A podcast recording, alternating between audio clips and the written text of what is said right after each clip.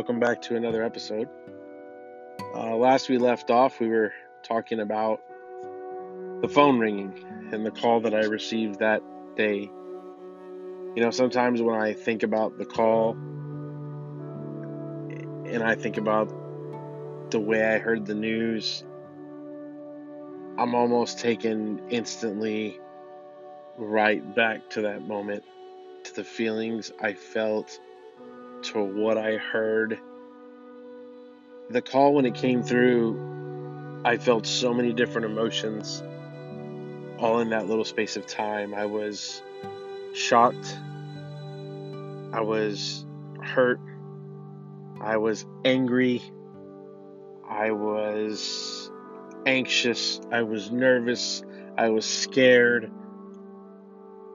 I felt every emotion that I could think possible in the space of about five minutes. I went from happy and excited to almost feeling like a lost, scared little boy that didn't know what to do.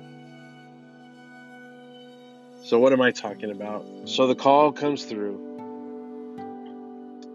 A call that I should have received from my mother, or maybe my brother, or my pastor, or an uncle, or or somebody, I guess somebody that I was uh, that that would have known there's a way in which you share news the way. Well, I, I don't know. I don't know if there's a way to share the news that we got, but it's certainly better than the way that it was shared to me. So I'm sitting there and Build a Bear, see if I can try to paint a picture for you. I'm sitting there and Build a Bear and I'm holding my daughter's hand and we're naming her pony. She had gotten a, a little My Little Pony, and she'd picked out the most expensive items you can get. It had a clothes and a cape, and I think she got uh, those skates and shoes. Well, shoes to fit in the skates. So every accessory possible she got. She was so happy, so excited and we're there at the keyboard station and we're naming it and we're getting it registered. And I'm happy she's happy. I'm looking at her. I'm like man my baby girl's four years old. I can't believe it. She's growing up so fast. And uh, so going from that setting that stage of being there in the middle of Build a Bear where you've got you know so many uh, a lot of happiness a lot of laughter a lot of excitement. And I remember my uh, brother Steven and uh, my sister-in-law Sasha were there. And my, of course my wife and my kids. And so we were all there and Build a Bear kind of sharing in this moment. my phone rings, and uh, this was after I had some texts going back and forth between my other brother and his wife. And, you know, we're texting like, hey, how are things going? You know, still trying to keep in the loop and find out, you know, is mom and dad okay? Or they're done with their fight? Is everything good? Um, and I remember you know that moment kind of sitting in there and this is in north star mall. So you have the noise of the crowd of people walking by and everybody just in their own little world doing their own thing which is which is life. I pick up the phone as it rings and i put it to my ear and i'll never forget the words. The words were your dad is dead in his house. You might want to come over here What do you say to that? What do you say back when a voice comes on the phone that you rarely ever talk to and they tell you so blankly with with no I mean I don't know. I don't know what I would what I was looking for. I don't know what what I expected. But I know that I didn't expect to hear, "Hey, your dad's dead inside of his house laying on the floor somewhere." Yeah, you might want to you might want to get here. Like, I I just I don't know. I so I I get this message, and I just I proceed and I and for sake of not getting into it, I'm not trying to bash any person, so I will refrain from saying who the person was that made the call. I'll just leave that out of the story. Um, but it it was a family member. Just we'll just leave it at that. Um, but just the way the news was broke to me. I mean, and, and of course, when you hear it that way, I was like, and the person that it came from was not always a a source that I would 100% say that's accurate. And I thought maybe, maybe that's uh, maybe that's what she thinks, or maybe that's what this person is is understanding, and so maybe that's maybe it's secondhand information. So all the things are playing in my head, and so I hang up the phone, and and I know, well, I, you know, I I need to get there. I realize this. Um, so now the thoughts are processing. I'm I'm the uh, oldest of three. Um, so my two brothers are younger than me, and so my first thoughts start going to, okay, um, what do I tell my brother? He's standing right next to me. He can tell by the look in my eyes and by my face that the news isn't good. Um, so I kind of go over to him and I kind of let him know, hey, I I don't know for sure that this is true, but so and so called me and told me, you know, the news the news about dad, and I don't know if it's true, but I do think I do think that we need to uh, I do think that we need to we need to go.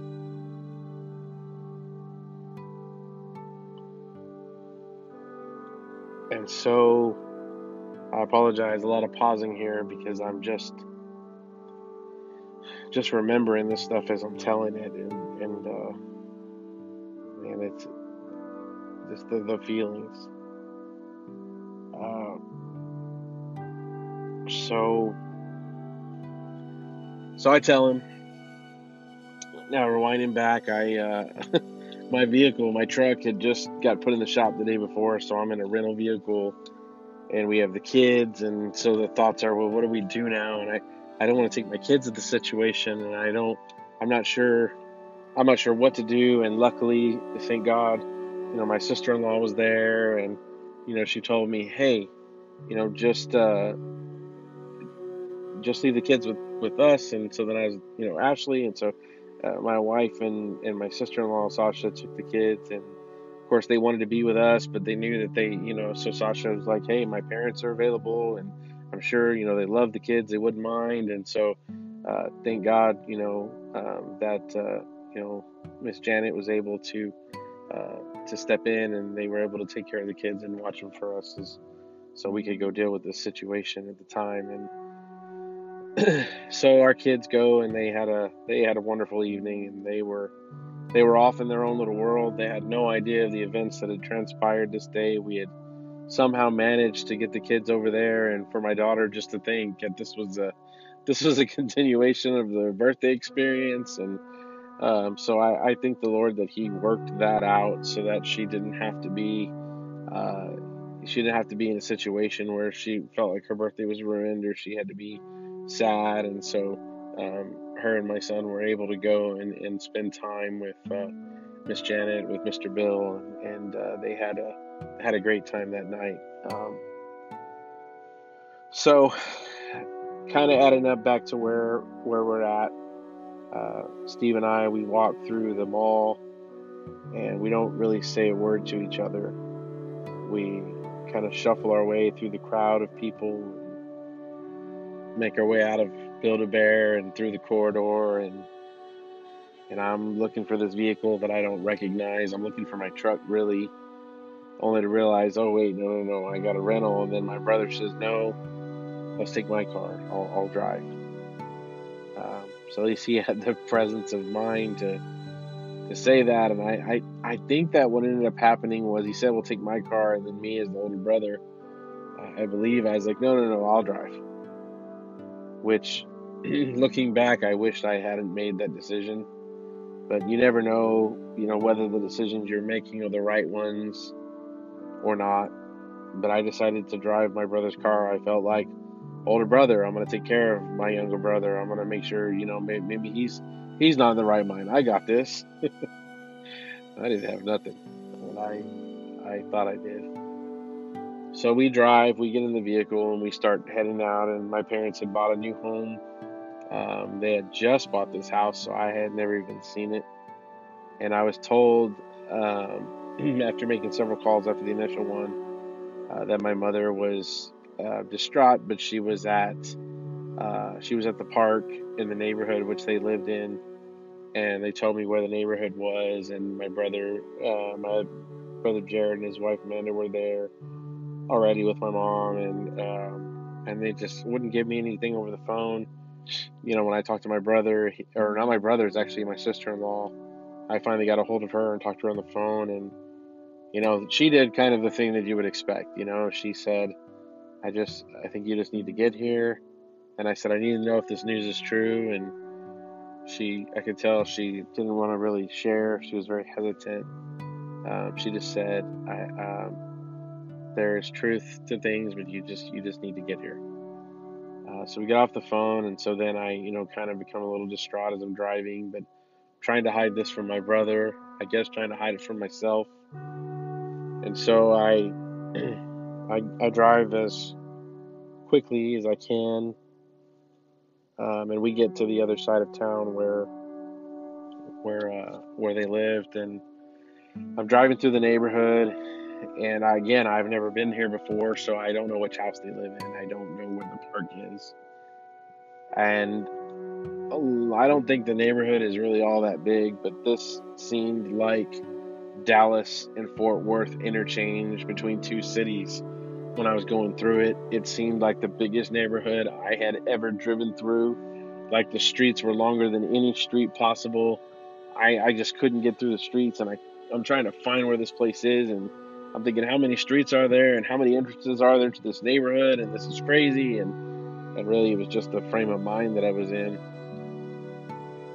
You know, who ever expects that their their parent that is in good health that is in good shape, that is uh, has a good clean bill of health, is always taking care of themselves, down to the fact of no cavities, hardly any health issues. You don't expect you're going to get the news that in an instant they're gone. You don't ever expect to get the call that they're laying dead in their house. You just don't expect this, and so my mind, uh, forgive me, but this is the case. It was just, it was, it was a mess. So much so that when we get in the neighborhood, I'm driving down a street and I see police cars. Now, rational thinking would tell you that's the house. Don't go near there. That you don't. If it's what they say is true, you probably don't. You probably don't want to go near that house. Well, I pull up and I pull to the side and I can hear my brother Steven saying, "What are you doing? Don't stop. Keep going. Why are you stopping? Why? What are you doing?" And I put it in park and I unlatch my seatbelt and I find myself before I could even realize what was going on. I'm running into the yard through police barricade, through police lines. And uh, I would like to make the sound crazy over dramatic, like I ran through and a policeman tackled me and we rolled on the ground and I yelled and screamed and but that's not real life. But I did make it through the barricade before a police officer kind of yelled at me to stop and kind of ran in front of me. And, you know, kind of asked me who I was, and I told him that that was my dad. That was my dad's house. And uh, he told me, okay, okay, um, you know, we need you to come with me. and uh, that was right before I turned and looked towards the porch, and I saw my father laying there. I saw his body, and I saw him, and I knew that the news that I had been told on the phone was 100% true. And I can't even begin to describe for for protection for the rest of my family and uh, others. I will leave that in my own mind. Um, I will I will carry that burden. But it's just not the way you would ever want to see someone you love and care about. And so that's something that I will never be able to unsee even after I saw it, my mind was still telling me that what I was seeing was not real and that it wasn't true and that something else was going to happen and and uh, so I go back to the car, I get in, and my brother Steve's telling me, "Why did you stop? Why did you stop here? Why did you stop here?" And he's just kind of saying it over and over. And I'm telling him, "I don't know. I don't know. I sh- I know I shouldn't have." we drive forward a little more, we take a left, and we're at the park. We were so close, so close to me missing that, and I, wished, I wished I had. I, I wished I took a different street. but these are the things that happen. You things happen, and there's all the what ifs. There's all the I wish, I wish, I wish, I wish.